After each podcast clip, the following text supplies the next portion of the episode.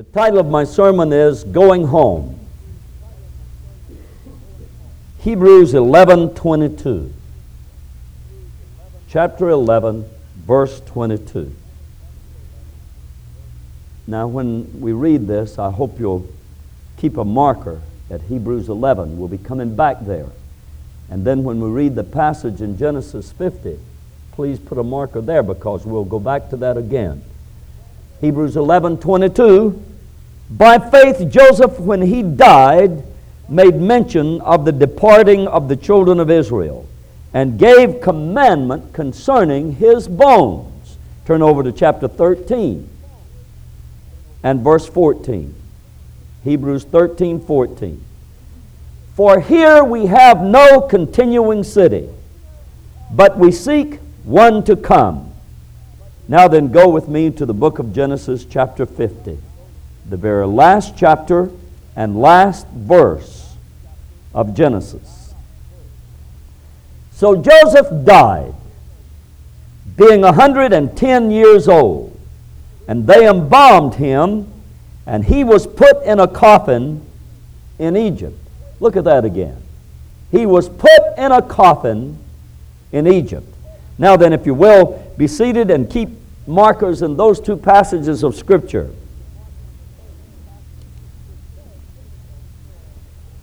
It is very difficult for people in this room today to understand some of the things that are happening in their lives.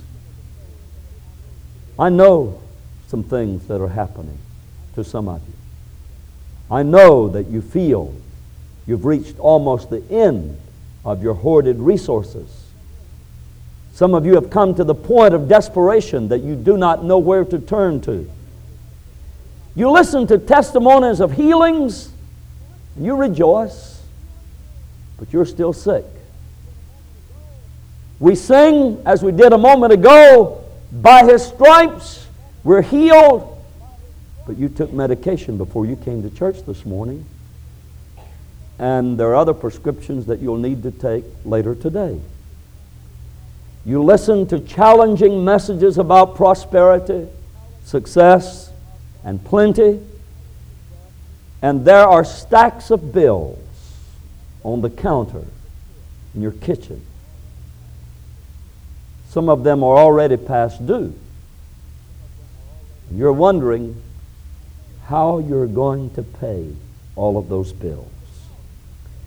You've heard the Kingdom Now teachings, and you watch the news and you read the papers, and you see the violence and crime in our streets. You know of rape and of poverty. We even sing in church victory in Jesus. Jesus is the answer. We feel defeated and dejected. Some of you today do not understand what's going on. You're questioning God. You've reached the point that your faith is really under attack. Doubt and fear are camped outside of your door. And you just have to go boldly in the name of Jesus and say, in spite of it, I'm going on and trust God and serve Him anyway. Perhaps it will help you if you remind yourself that you're not the first person, nor will you be the last person that this has happened to. The same perplexing questions face many, many people. In the Bible, we find them throughout the pages of the Word of God. Job was one. All of his children were taken away from him. All of his possessions, his herds, his flocks were gone his wealth diminished. His wife says, Job, just give up, curse God, and die. Jacob came to the point that he was fleeing for his life in a foreign country. He was lied to, he was deceived, his wages changed ten times.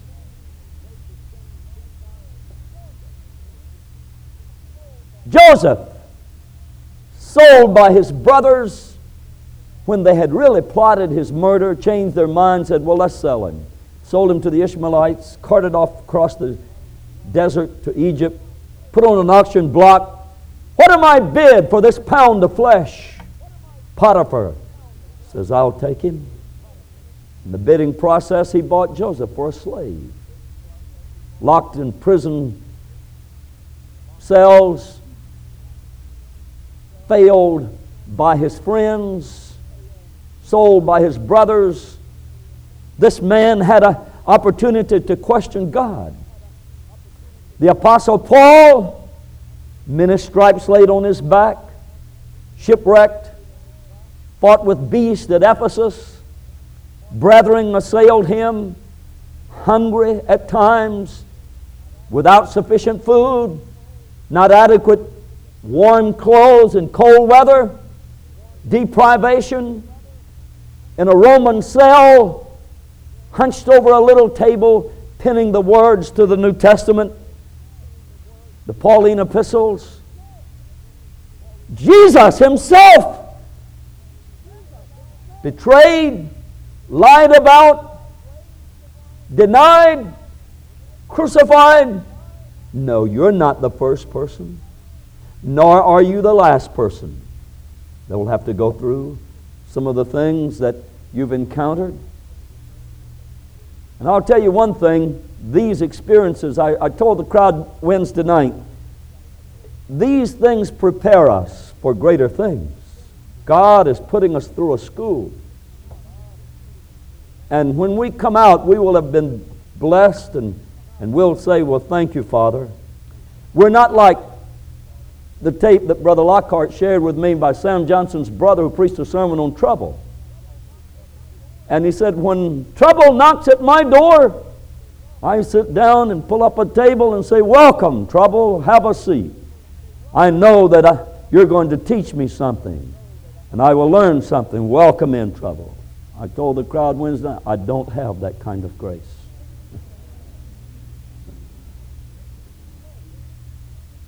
But we do learn. And we'll understand it better by and by.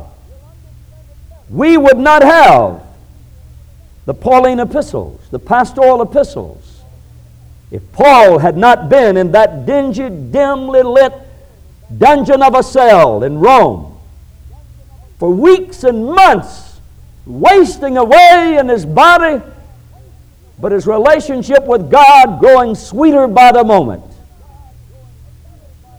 You and I are better people when we, by faith, will endure some things that God permits to come our way.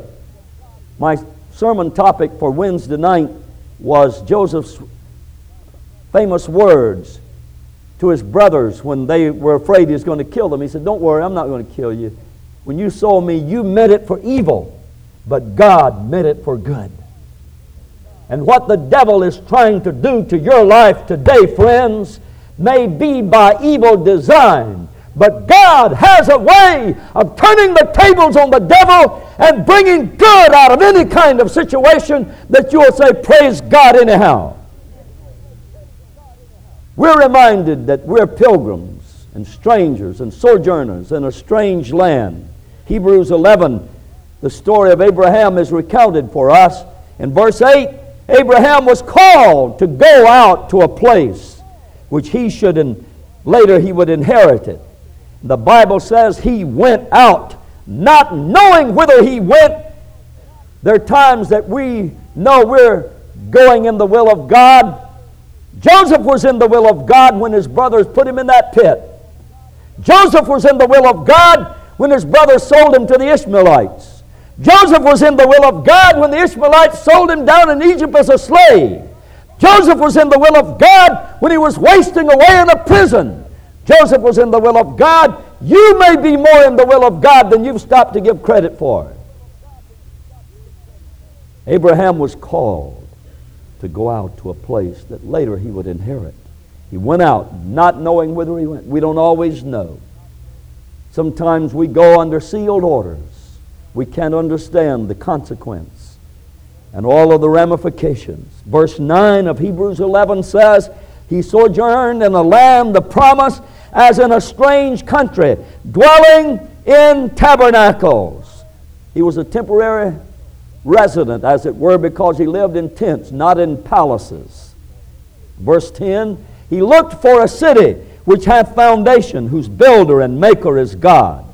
Verse 13 tells us that people like Abraham and Sarah and Isaac and Jacob and Joseph, these all died in the faith, not having received the promises, but having seen them afar off, embraced them and confessed that they were strangers and pilgrims. Sometimes we have to walk simply by faith. Let's stop right here and sing it.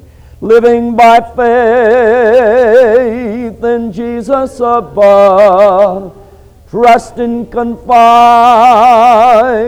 in His great love. From all I'm safe in His sheltering arm. I'm living by faith and feel no alarm. Well, we're living by faith, but we do feel alarmed. Amen. oh, me. We do get alarmed. But Abraham and these others died in the faith, not having received the promises. But listen to this having seen them afar off. Faith doesn't just see the immediate future, faith doesn't just see what's present before our very eyes.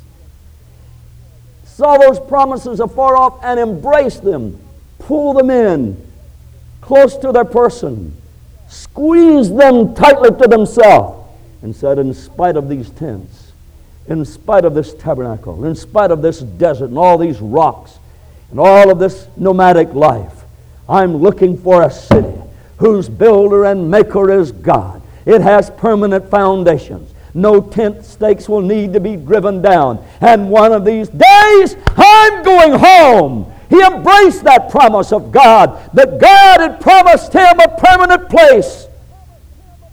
Confessed that he was a stranger and a pilgrim. He refused to be a part of the world system around him. He said, I'm a citizen of another world. I belong to heaven. Jacob in Haran had many reasons to question and wonder about the ultimate outcome of all the revelation he had had out there at Bethel. Joseph in Egypt had many occasions to wonder why God permitted all of these things to take place but he refused to settle down in a prison and say, Well, you know, I believe that the rest of my life I'll wear this striped suit. He refused to believe that he would continue to live in this particular situation. He believed that God was going to honor the dreams that he had given him. Moses had heard from God on the backside of the desert, and he refused to be called the son of Pharaoh's daughter. Because by faith he said, I'm a Jew. God has called me. God said to Abraham and to Isaac and to Jacob, I've got a land that you're going to live in. Moses said, This is not my land. This is not my resting place. This is not where I belong. Pharaoh's daughter may have raised me or saw after me, but nevertheless, I don't belong to her. I belong to God. Friends, we're in this world, but we're not of this world. And we must refuse to be called the son of this world. We must refuse to get adjusted to this world. Refuse to be called the son of Pharaoh's daughter. We're on a sojourn, a pilgrimage, a journey in a strange land. The word strange in this text in Hebrews means unfamiliar. It means foreign, and it can even mean hostile. And oftentimes we meet with such attitudes. Well, we didn't choose to be where we are the situation we're faced with right now, some of us, you, you wonder, well, what in the world am I doing here? How did I arrive at this place? I had plans, it didn't work out, I'm kind of rebounding. What you think is a rebound is God just turning you in the right direction to get you in the center of His perfect plan and the will of God for your life. It's wonderful that God doesn't let us go on bullheaded as we might be sometimes and pursue the wrong choices, and God stops us and reins us up and redirects our life. It is not what we prayed for. We didn't ask God to let this set of circumstances come about. We never envisioned that we'd be faced with such decisions. You stop and think for a moment about the men and women in Saudi Arabia who are there because our country has sent them there on an assignment that, whether you believe in it or not, they're there because they want to support their country and whatever is right. Now, they never prayed. There's not a Christian serviceman or woman who ever prayed to wind up on the deserts of Saudi Arabia. But there are some spirit filled saints of God there that walk with God and trust His Word. And at this point, they may say, God, I didn't pray for this. This is not my idea of the promised land. And indeed, they're sojourning, they're strangers, and they're on a pilgrimage in a strange land.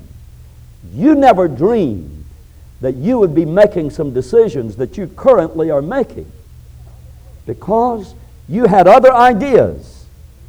Personal financial setbacks have forced you to make some hard decisions. Divorce has brought a turn of events in your life that you absolutely are devastated by. You say, Well, I don't know what to do in these circumstances. Just put your faith in God that says He'll bring you through any set of circumstances. You see beyond your present. Abraham was called, and you are called. God has a purpose for your life. He went out not knowing. You didn't know that some of these things were going to happen. But we must believe that God is going to bring us through them ultimately. Well, God sent Joseph ahead of his brothers and his father to preserve them during a time of a, a drought and famine. Turn back with me to Psalms 105. Psalms 105 and verse 17. When Joseph was in that pit and his brothers pulled him up and sold him to the Ishmaelites, God was sending him. When he traveled across that desert, headed to Egypt, and he was auctioned off as a cheap slave, he was in the will of God. Listen to this, please. Psalms 107 and verse 17. He sent a man before them, even Joseph, who was sold for a servant. God sent him. God sent Joseph, who was sold for a servant. God has sent you on an errand, on a mission. Verse 18, whose feet they hurt with fetters, he was laid in iron. There's no guarantee that you won't hurt, that pain and suffering will not be part of your journey. There's no guarantee that we are immune to difficulties and hard times. A lot of the success teaching and a lot of the prosperity teaching misleads people and misguides people. And they use testimonies that temporarily in people's lives have brought great things to them because they gave a thousand dollars. But they refuse to print the testimonies that others who gave a thousand dollars had to file bankruptcy. But it surely happens. Whose feet they hurt with irons. Joseph was sent by God and his feet was in irons. They hurt him with fetters until the time that his word came and the word of the Lord tried him. There's a time, you see, when God will set you free. There's a time when God will bring you out, when he will fulfill the purpose that he has sent you for. Joseph's brothers and the Ishmaelites thought they were in control, but Joseph was all the time sailing along right in the perfect will of God. Right, you know, Joseph didn't have much of a way to get down into Egypt and get second unto Pharaoh. And so God just allowed the hostility, the anger, the jealousy, the resentment of his brothers to culminate in accomplishing God's purpose for Joseph's life. And here he goes, a bumpy camel ride across a hot, barren desert on his way to the perfect will of God down in Egypt, where eventually he's going to be second in command. Took a while took some prison experiences, took some betrayals. It took Potiphar's wife turning against him and accusing him of immorality. He was called to go out, not knowing where he must go. They heard him. You're wondering why. Why, God, are these things happening to me? It's hard for you to accept the present circumstances that you find yourself in this very moment. Verse 19, until of Psalms 107, until the time that his word came and the word of the Lord tried him. God is still in control. Verse 20, the ruler loosed him. Verse 21, he made him Lord over his house and ruler of all of his substance. You just have to learn to be patient and God eventually will bring to fulfillment His plan for your life. It's important for me to make this next statement. Don't lose your faith. Hebrews 11 22. By faith, Joseph gave commandment concerning his bones, in spite of all the facts that Joseph never did get to live in Canaan. He believed that God would visit his people and take them back. And he knew he was going to die. So when he knew that he was going to die, he would not accept defeat. Though he slay me, Job said, yet will I trust him. Joseph said, I'm going to die here in this dirty, filthy place, this place of idolatry and false gods. But God is going to visit his people. God is going to visit his people. He never lost faith in the promises God gave Abraham, Isaac, and Jacob. Joseph made mention of the departing of Israel from Egyptian bondage. He believed that God would raise up someone, which he did, by the name of Moses. And the Exodus took place, and they went back to their home. He believed in God's promises. His daddy had told him many a time, Joseph, I want to tell you something. Your great grandfather was a good man. Abraham was close to God, he was God's friend. And God told him, this was before he left home, all this land would belong to Abraham and to his seed, and to the seed's seed. He said, Son, you're a descendant of Abraham. All this countryside, this is yours.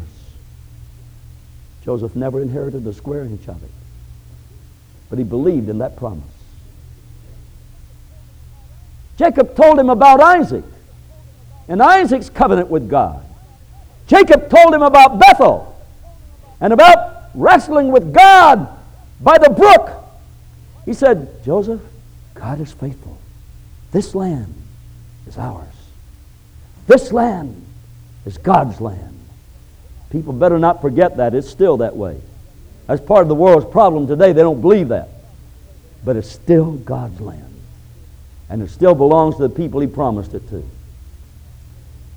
So Joseph believed in the promises of God. So even when he said, I'm going to die, he spake of God visiting his people and them returning to the land. He remembered his own dreams and his daddy's funeral because Jacob said, I believe God will visit his people. Joseph took an oath of his brothers in Genesis chapter 50. If you will, now go back to this Old Testament passage with me and let's look at it once again. I had you read that last verse of Genesis chapter 50. Joseph died, being 110 years old, and they embalmed him. And he was put in a coffin in Egypt. Can you imagine? He was put in a coffin in Egypt. Well, back up two verses. Back up to verse 24. Joseph said to his brethren, I die, and God will surely visit you. That's the same thing Jacob said. I die, but God doesn't.